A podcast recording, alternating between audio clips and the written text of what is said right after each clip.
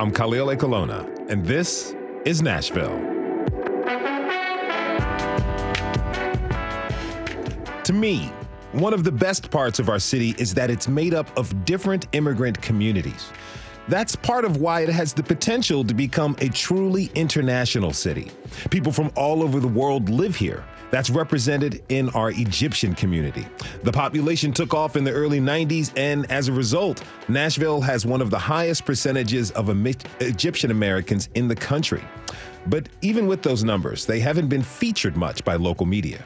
So let's change that. Today, we're talk with three generations of Egyptian Nashvillians about their lives, their culture, and what the community's needs are. But first, we have a major development out of the Tennessee Capitol. Just here in the past hour, after several days of standoff, lawmakers in the Senate and House have reached an agreement, and the special session has ended today.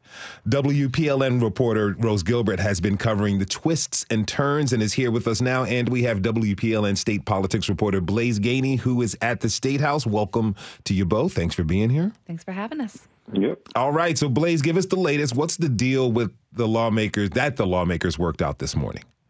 Yeah, so the Senate agreed with the House on spending $50 million to provide grants for licensed community mental health agencies to provide services um, there's also going to be $30 million distributed to the Department of Education. That'll be used for school safety grants. And then uh, they agreed on a number for the uh, gun safety ad that they want to make. Um, and that is 1.1 million. There's some other things in there, but it, it's so fresh I haven't had a chance to look through it all yet. All right, now I want you to tell us about the scene here. We started today experiencing very, expecting very little from the Senate, and that suddenly has changed. Well, yeah, the scene um, at first was pretty standard for what it's been this special session, which uh, is pretty loud. Um, as the Senate wrapped up, you could hear people screaming. One person said uh, to lawmakers that more children will die because of this. Um, you, and by this, I mean the inaction of not passing common, you know, gun legislation, any type of gun reform. But the scene in the House was uh, a lot more um, extreme, I guess you could say. Uh, there were people screaming fascist as they adjourned and sine died end session. Uh, Representative Justin Jones and Representative Justin J. Pearson both held up signs along with Representative Jason Powell. And as the speaker tried to make his way out of his pulpit area, he was approached by uh, Representative Justin J. Pearson, who then went on there to uh, try and speak with him during that time, uh, they some contact was made. It's not clear who shoved who, but uh, there's a video on Twitter where you can see Sexton's arm clearly go into uh, Justin J. Pearson's chest area, um, and it, it, got a little physical. I guess mm. you could say. Mm. All right, so that's interesting news that we're going to keep updates on. Let's go all the way back to just one day ago. Now, Blaise, you were getting mixed signals about what bills would be discussed, and there was even a chance that some lawmakers were preparing for a couple more weeks of session. Is that right? Yeah, that's true. Um, up until really uh, about nine o'clock this morning, I assumed, hey, we'll probably be here next week, and I was preparing uh, multiple stories and to talk to you all about how, uh, you know, there was a logjam in anything moving. Uh, but then all of a sudden, it was to- said that a deal was made, which I explained earlier, and now, uh, you know, less than three hours later, everything's over. Um, special session is over, and I would anticipate, you know, that isn't the end of the deal. It seems like the House sort of gave in and didn't pass any more bills, and the Senate didn't pass those either. I would imagine when January comes, we see a lot of these bills come back that the House was moving on, and maybe they make some movement in the Senate. Now, speaking of the House Rose, there is another big development there yesterday. We saw more conflict over the special rules. Let's listen in to the moment when Representative Justin Jones became the first member to be silenced by the new rules.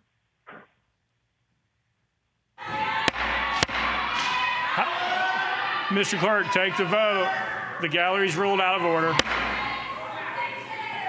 Aye, 70, 20 nays. Department of Safety, please clear the balcony for disorderly behavior. It passes.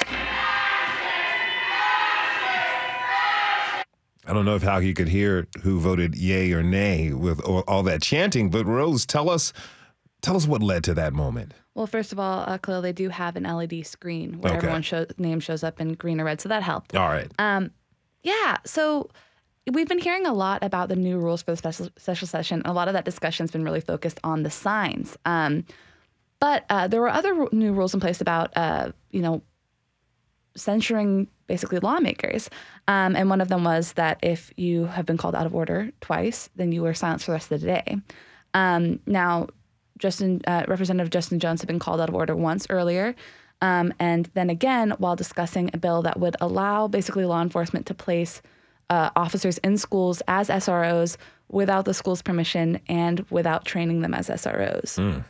And um, basically, House Speaker Sexton said that he was off off topic, off the bill, um, and held a vote to determine whether or not he was on topic or not. Uh, that vote went, you know, very clearly along party lines. Uh, he was ruled off topic and therefore out of order for a second time, and that meant he could not be called on um, to speak for for the rest of the day, basically, um, which you know, outraged a lot of people. Uh, his fellow Democratic lawmakers walked out with him after that.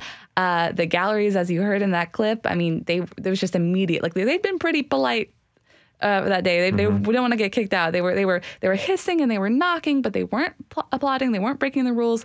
And then kind of everything broke uh, in that moment. Okay, now you spend a lot of time in the gallery next to Tennesseans who've been attending the session each day. Now that you've seen how things played out, what are your takeaways about the impact of the presence of all those families and demonstrators? Well, I mean, I think we can see from from the lawsuits over the signs and and, and people getting cleared out and all that. You know, a lot of lawmakers, especially especially uh, Republican lawmakers, who were really bothered by them, who did, did not want them there. Um, and what I think, and, and of course, uh, other lawmakers uh, like like Pearson and, and Justin Jones, who were kind of bolstered by their support. Um, I think what's kind of interesting to think about though is the families, the people who position themselves very specifically as covenant families. Um, you know, they they were kind of uncomfortably ignored by a lot of lawmakers. Um, they had been there's a group called the Covenant Families Action Fund that had met with uh, over 60 lawmakers in the lead up to this session, and they seemed very optimistic about this session. They felt they'd been treated with a lot of care and dignity and respect, and I think it was kind of a shock to them um, how much how how little the legislature did on gun reform and honestly how they were treated um, they, I, I spoke to a few of those parents uh, yesterday and, and they were really angry um, and, and, and felt very insulted i think Now, Blaise, talk to us about where the governor has been for all of this. He called for this special session in wake of the Covenant shooting, and then what? Yeah, so I mean, during the actual special session, he been relatively quiet. He hadn't been in Nashville on any events, hadn't made much time to speak to the press. But then all of a sudden, last week, uh, at the end of the week, he sent out a statement, sort of saying that he was confident that both chambers could make meaningful progress. Um, then yesterday, his office confirmed that he sent out a dozen bills that he thought would help facilitate the conversations. I'm not sure exactly where that went because none of those bills ended up passing, as I spoke to earlier. And so it's not really clear how much impact he had on what lawmakers did here during special session. Now, now, Rose, we heard a lot about the actions and some of the theatrics that took place at the session. A lot of people are wondering what did lawmakers actually pass during this past week and a half? You've been looking closely into a few of these bills. What stands out to you? I think what stands out is uh, how uh, similar the result that we got is from kind of where the Senate said they were at the beginning of all this. I mean, as we've heard from Blaise's reporting, uh, basically they're like, okay, we're going to pass this like trio of bills and the budget. And, uh, you know, we're wrapping up and they passed this trio of bills, including one on, on gun locks, another um, kind of a little bit out of left field about additional reporting requirements from TBI on human trafficking. Um, and you know, and the, and the budget. Um, so the budget's actually interesting, like Blaise said, where this deal kind of came about. That's where they got those uh, 50 million in grants for mental health, health agencies and the um, funding for school safety as well. So that that's kind of where the leeway happened was in the budget. But again, what sticks out to me is just how kind of unchanged, I guess, the result that we have now is from what the Senate said they would do. Now, Blaze, I know adjournment is just happening today, but let's look ahead to what comes next. Will we see lawmakers picking up any of these bills in their regular session in January? Of course. Uh, the arming teachers bill, the bill that allows more guns on campus, those aren't new ideas. Those have come up before, so those were already expected to be seen in January and, and will again. Um, I'd imagine we'd see uh, a red flag law or ERPO bill come up again. Um, I'm not sure if, you know, a couple of months will change the Republicans' views on the bill, but it will definitely come up again. But, you know, I think the biggest thing is will this uh, these rules carry over? It's still not clear whether these rules that uh, Representative Justin Jones was uh, apparently violated will stick in uh, during a regular session that's much longer and could lead to uh, steeper consequences. Well, we know you'll be keeping a close eye on everything. Blaise Gainey has covered just about every hour of the special ses- session over the past week for WPLN. You can catch his updates on our live blog and in All Things Considered newscasts this afternoon. And Rose Gilbert has been sharing the latest from the families of Covenant School students and digging into the legislation. I want to thank you both for the hard work. Thanks for this update, and thank you as always for your reporting. Thank you, Khalil. All right, thank you. We have to take a short break.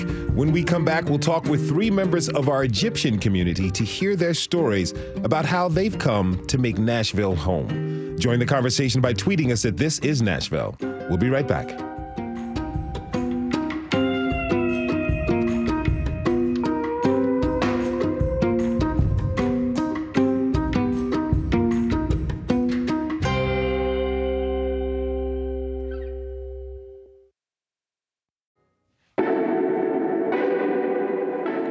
Khalil Ekulona, and this is Nashville. Our city is truly rich with culture, and it's our immigrant communities that help to add to the best parts of living in Nashville.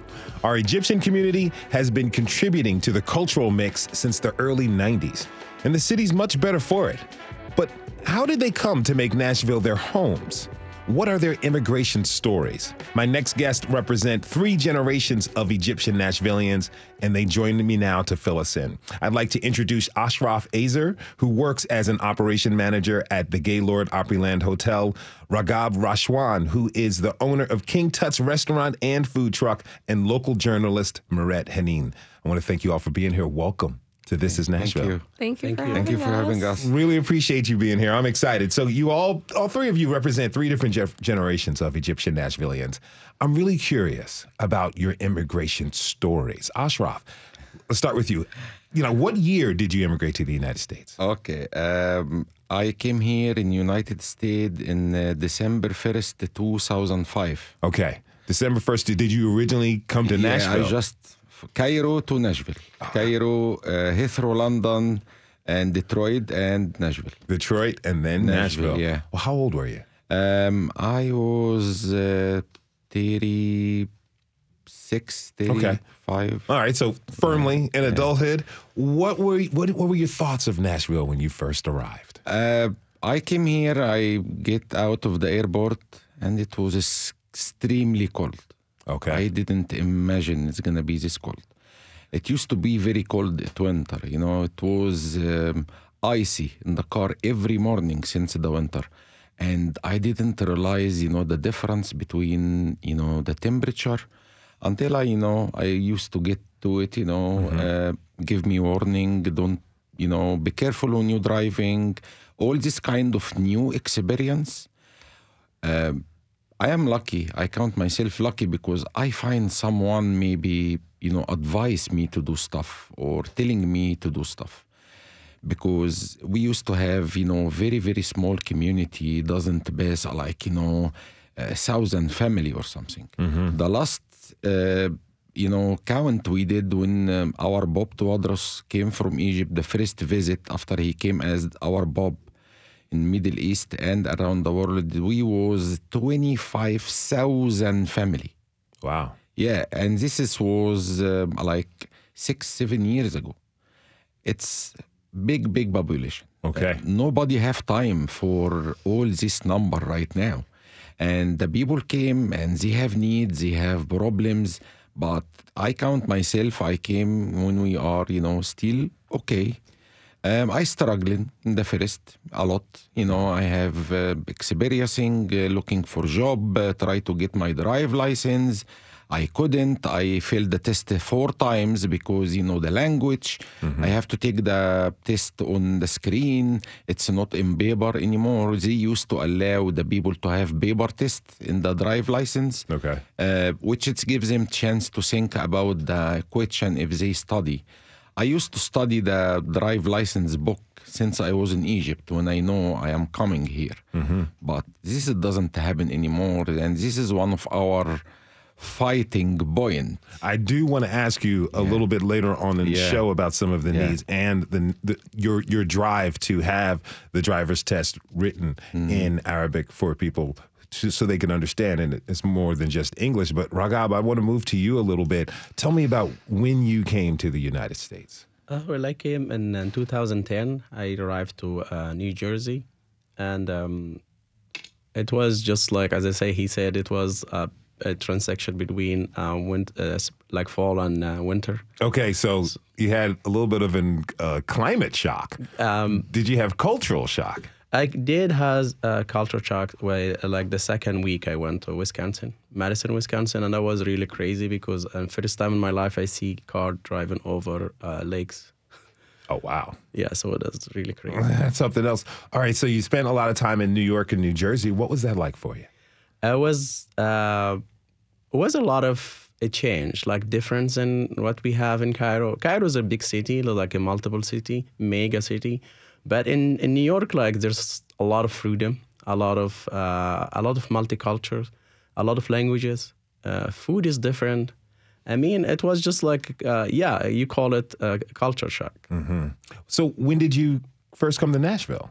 In 2014, uh, the move to Nashville or just came to Nashville Yeah, you, when you, you you moved to Nashville, in 2014. 2014. Okay, all right. So Mirette, you are the youngster of the group. I am. How how old were you when your family moved here to the states? So uh, it was July 2006. I was like seven, eight years old. And um, it was something. So I had actually watched the New York Minute with the Olsen twins Okay. beforehand. So I'm like, yeah, that's America. That's where I'm going.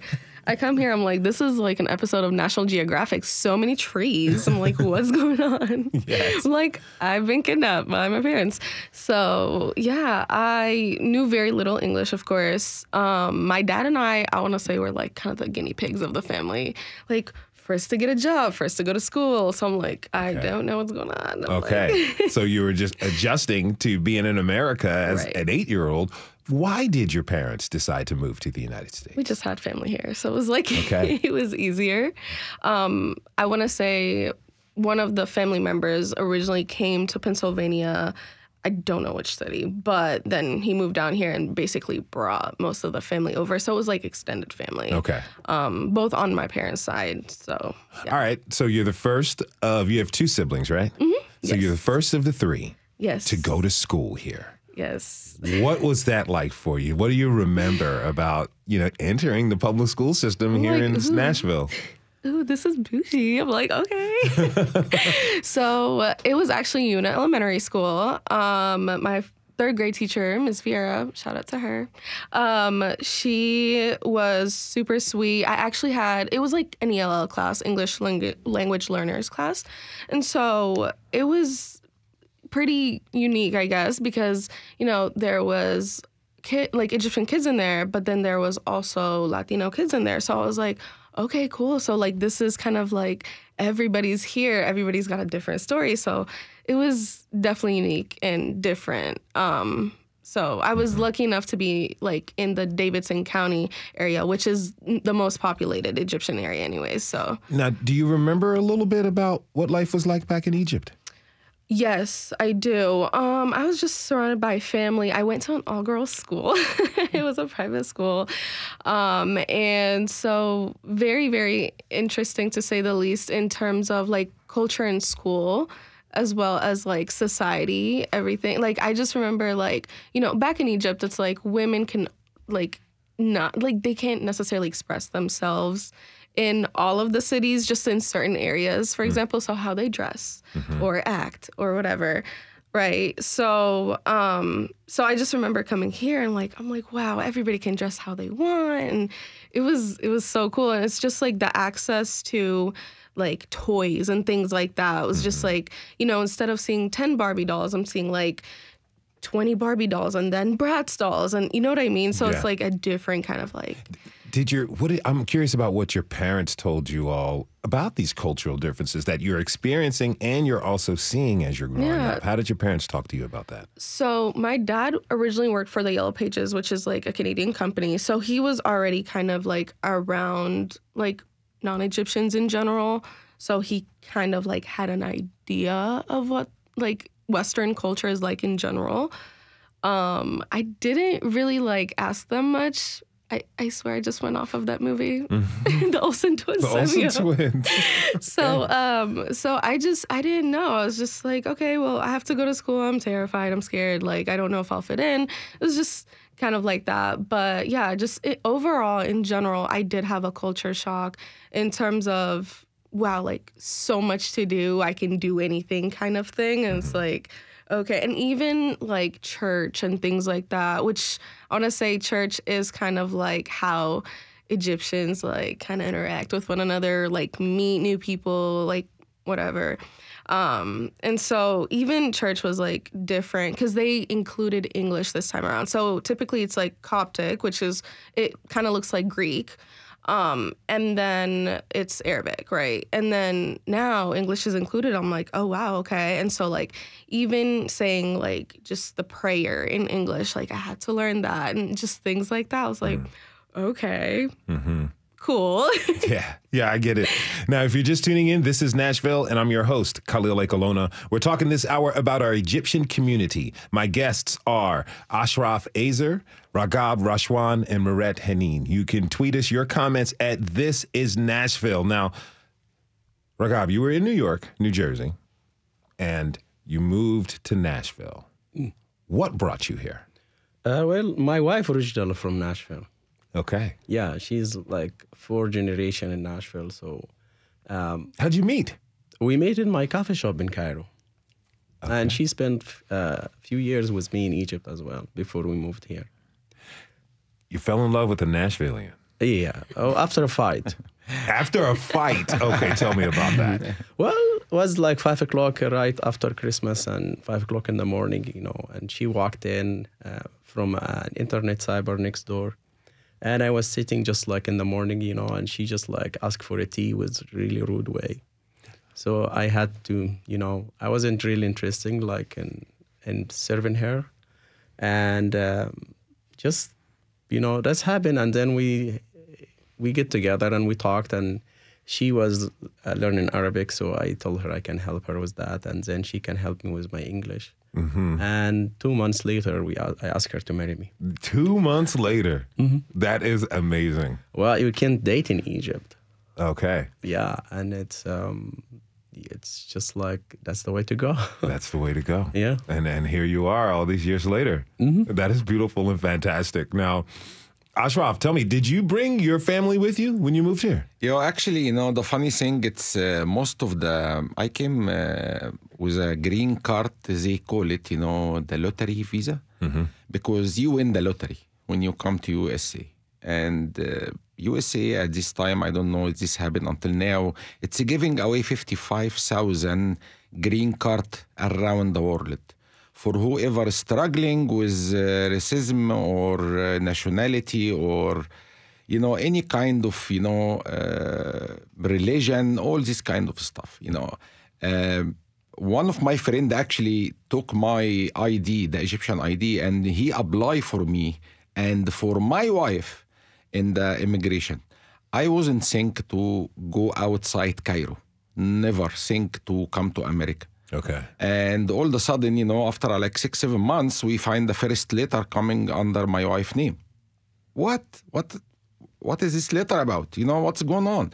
And you know, a few months later, I sent the application, and they returned back the second, which we call it the second letter, which the letter is telling you, okay, now uh, you're gonna set up appointment in the you know embassy, and you have to go, you know, have interview in the embassy but you will get your green card visa for five years.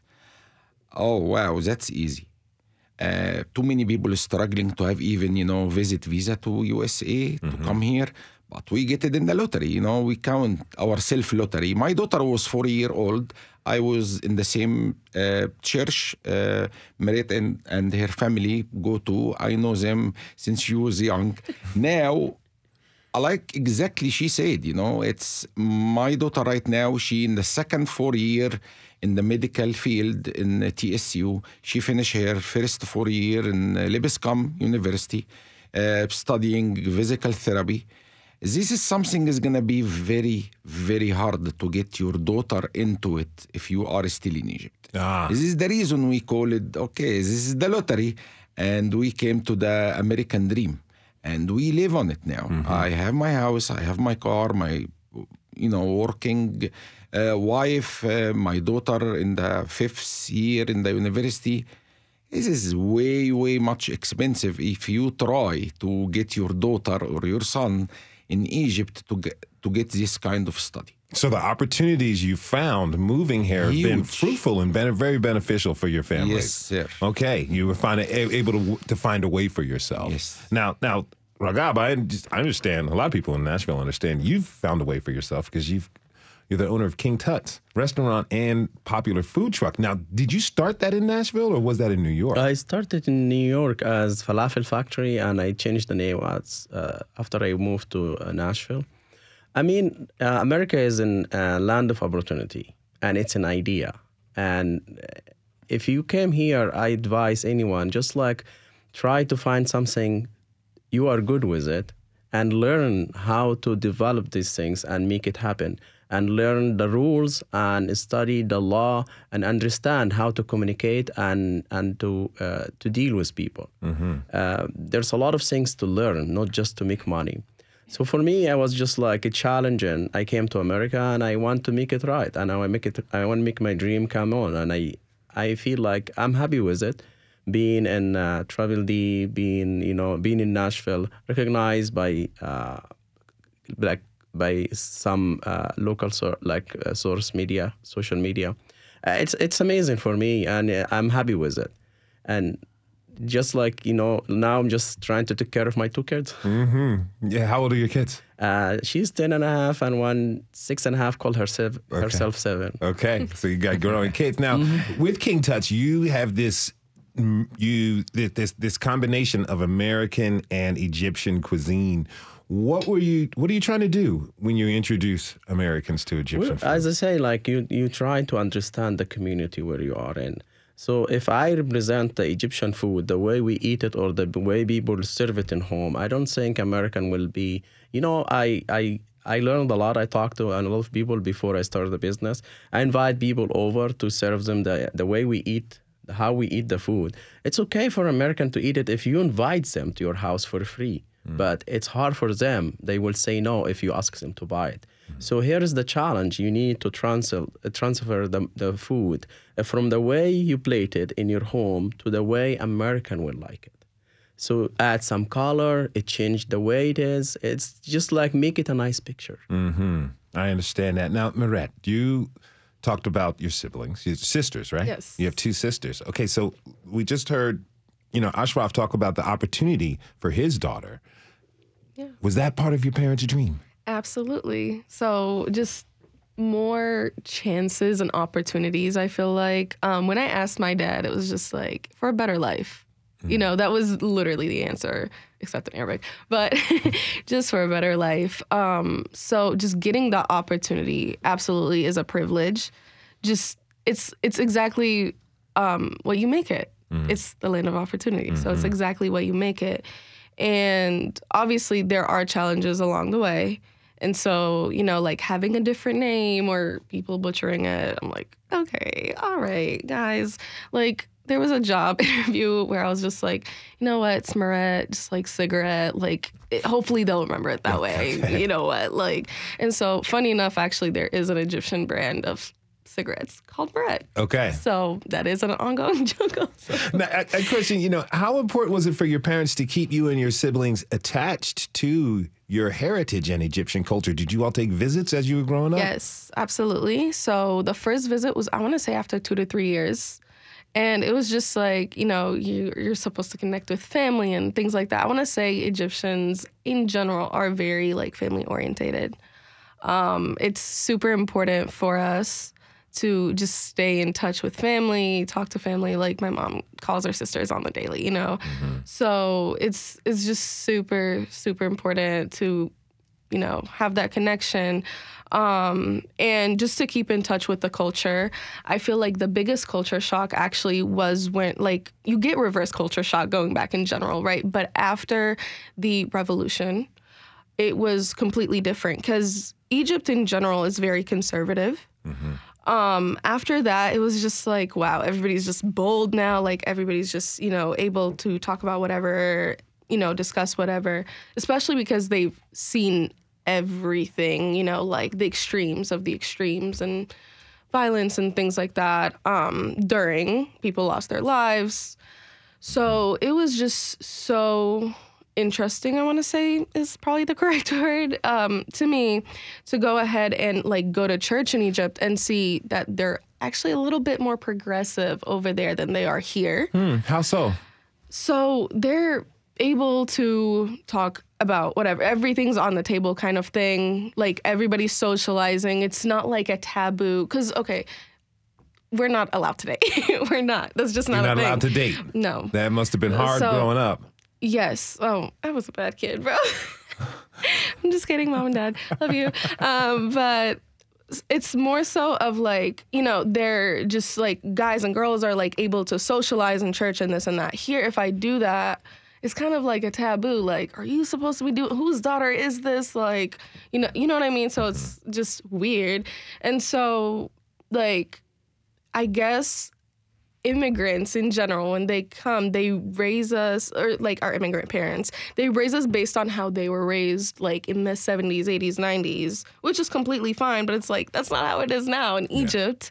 So it's just like kind of like you're taking you know a step back but also progressing but mm-hmm. like also taking a step back. We have to take a short break, but I do want to talk about where the community, how the community has progressed and some of the community's needs right after this. When we come back, we'll continue this conversation about the Egyptian community in our city and examine what their needs are and what they would like to see change for the better. You can join the conversation by tweeting us at This Is Nashville. We'll be right back.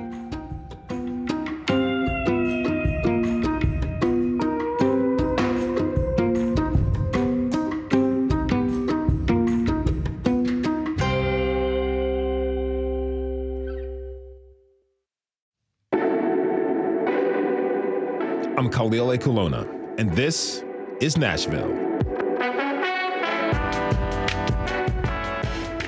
Our immigrant communities are part of what makes our city an attractive place to live and visit. And today we've been talking with three members of our Egyptian community and learned about how they and their families came to make Nashville their home.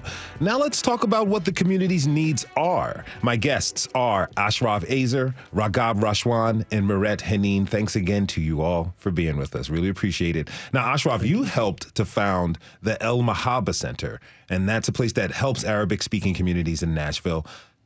How, tell me this how connected was the Egyptian community at the time of the center's creation?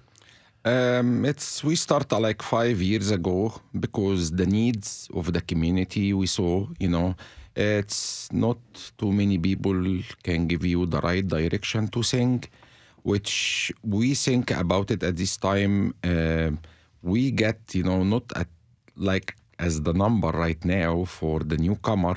We have newcomers coming. They need some kind of help, and you know, uh, with living, with food, with all this kind of stuff. We start, you know, getting there and think about idea how to help the community. Have the diaper food, diaper bank uh, every month. I have uh, the uh, Mother Day celebration. We have the giveaway Saturday. We have Christmas giveaway gift. All this kind of stuff.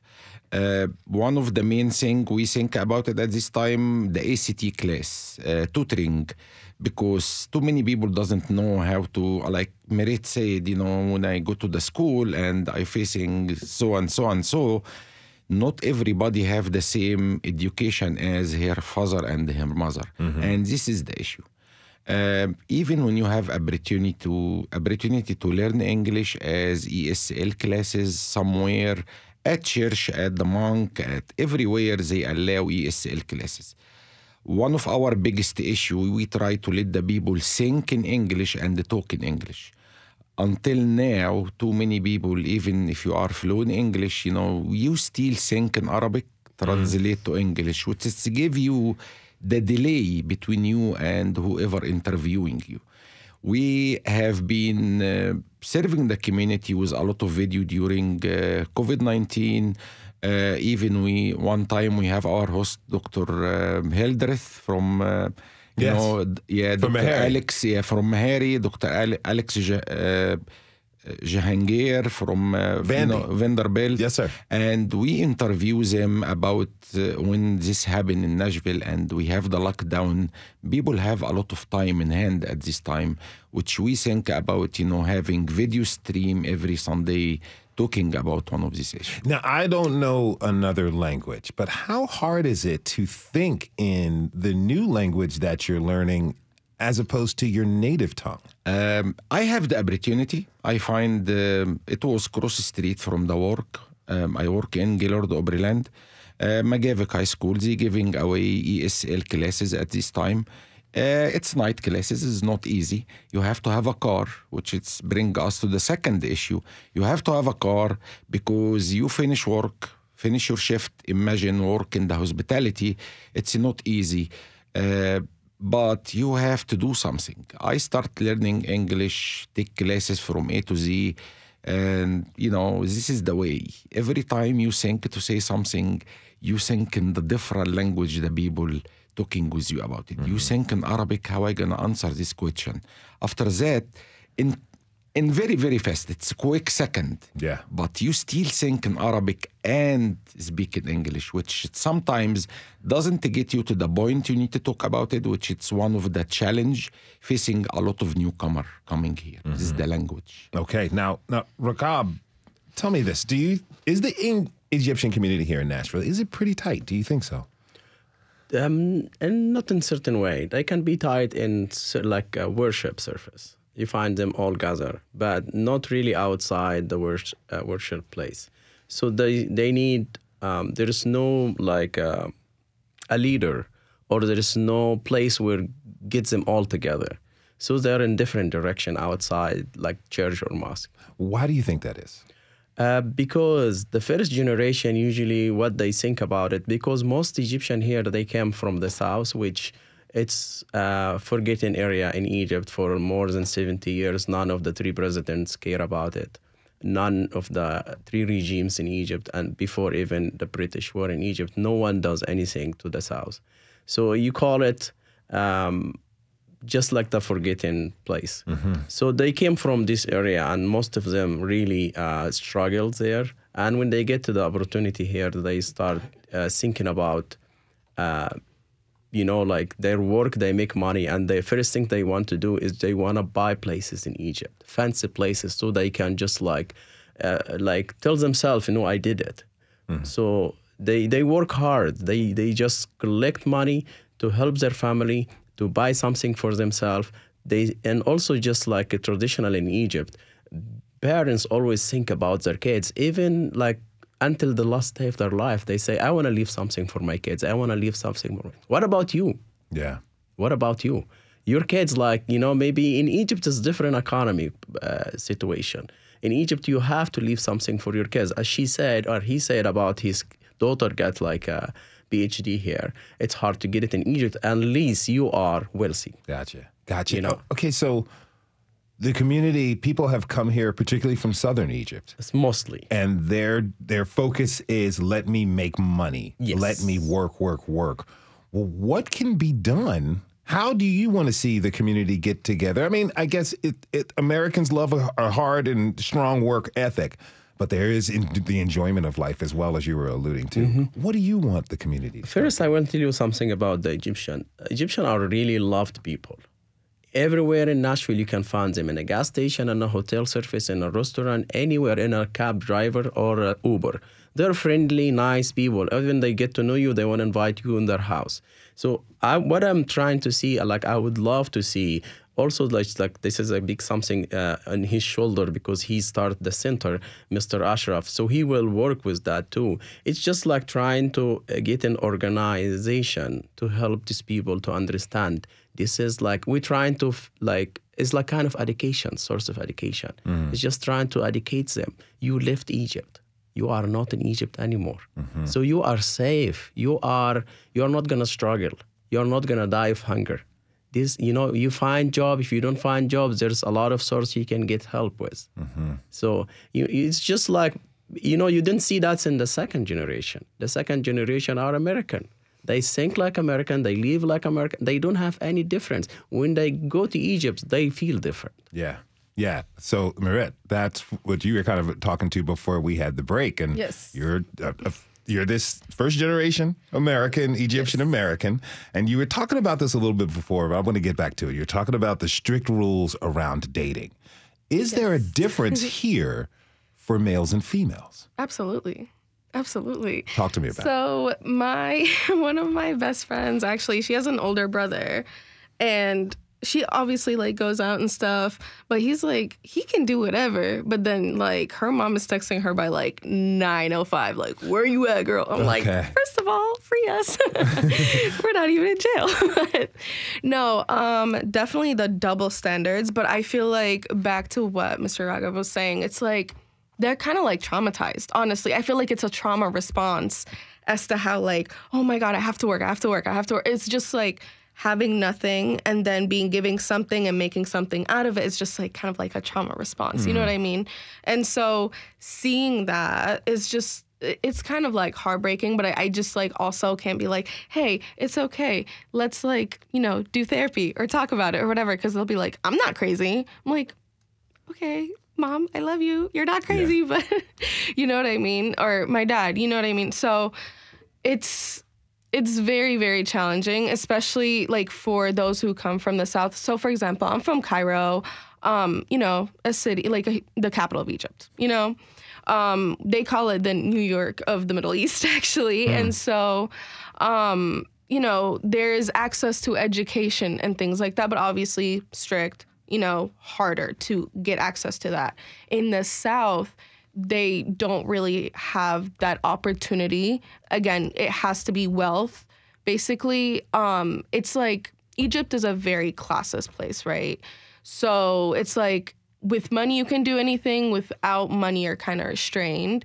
And so that also going back to your question about dating, that also restricts a lot of people from seeing each other dating besides just the religious tension, right? So like it can't be like, oh, this Christian boy is getting with a Muslim girl. That's like that's almost unheard of. It's very very rare, and some people do get excommunicated from the church if that does happen.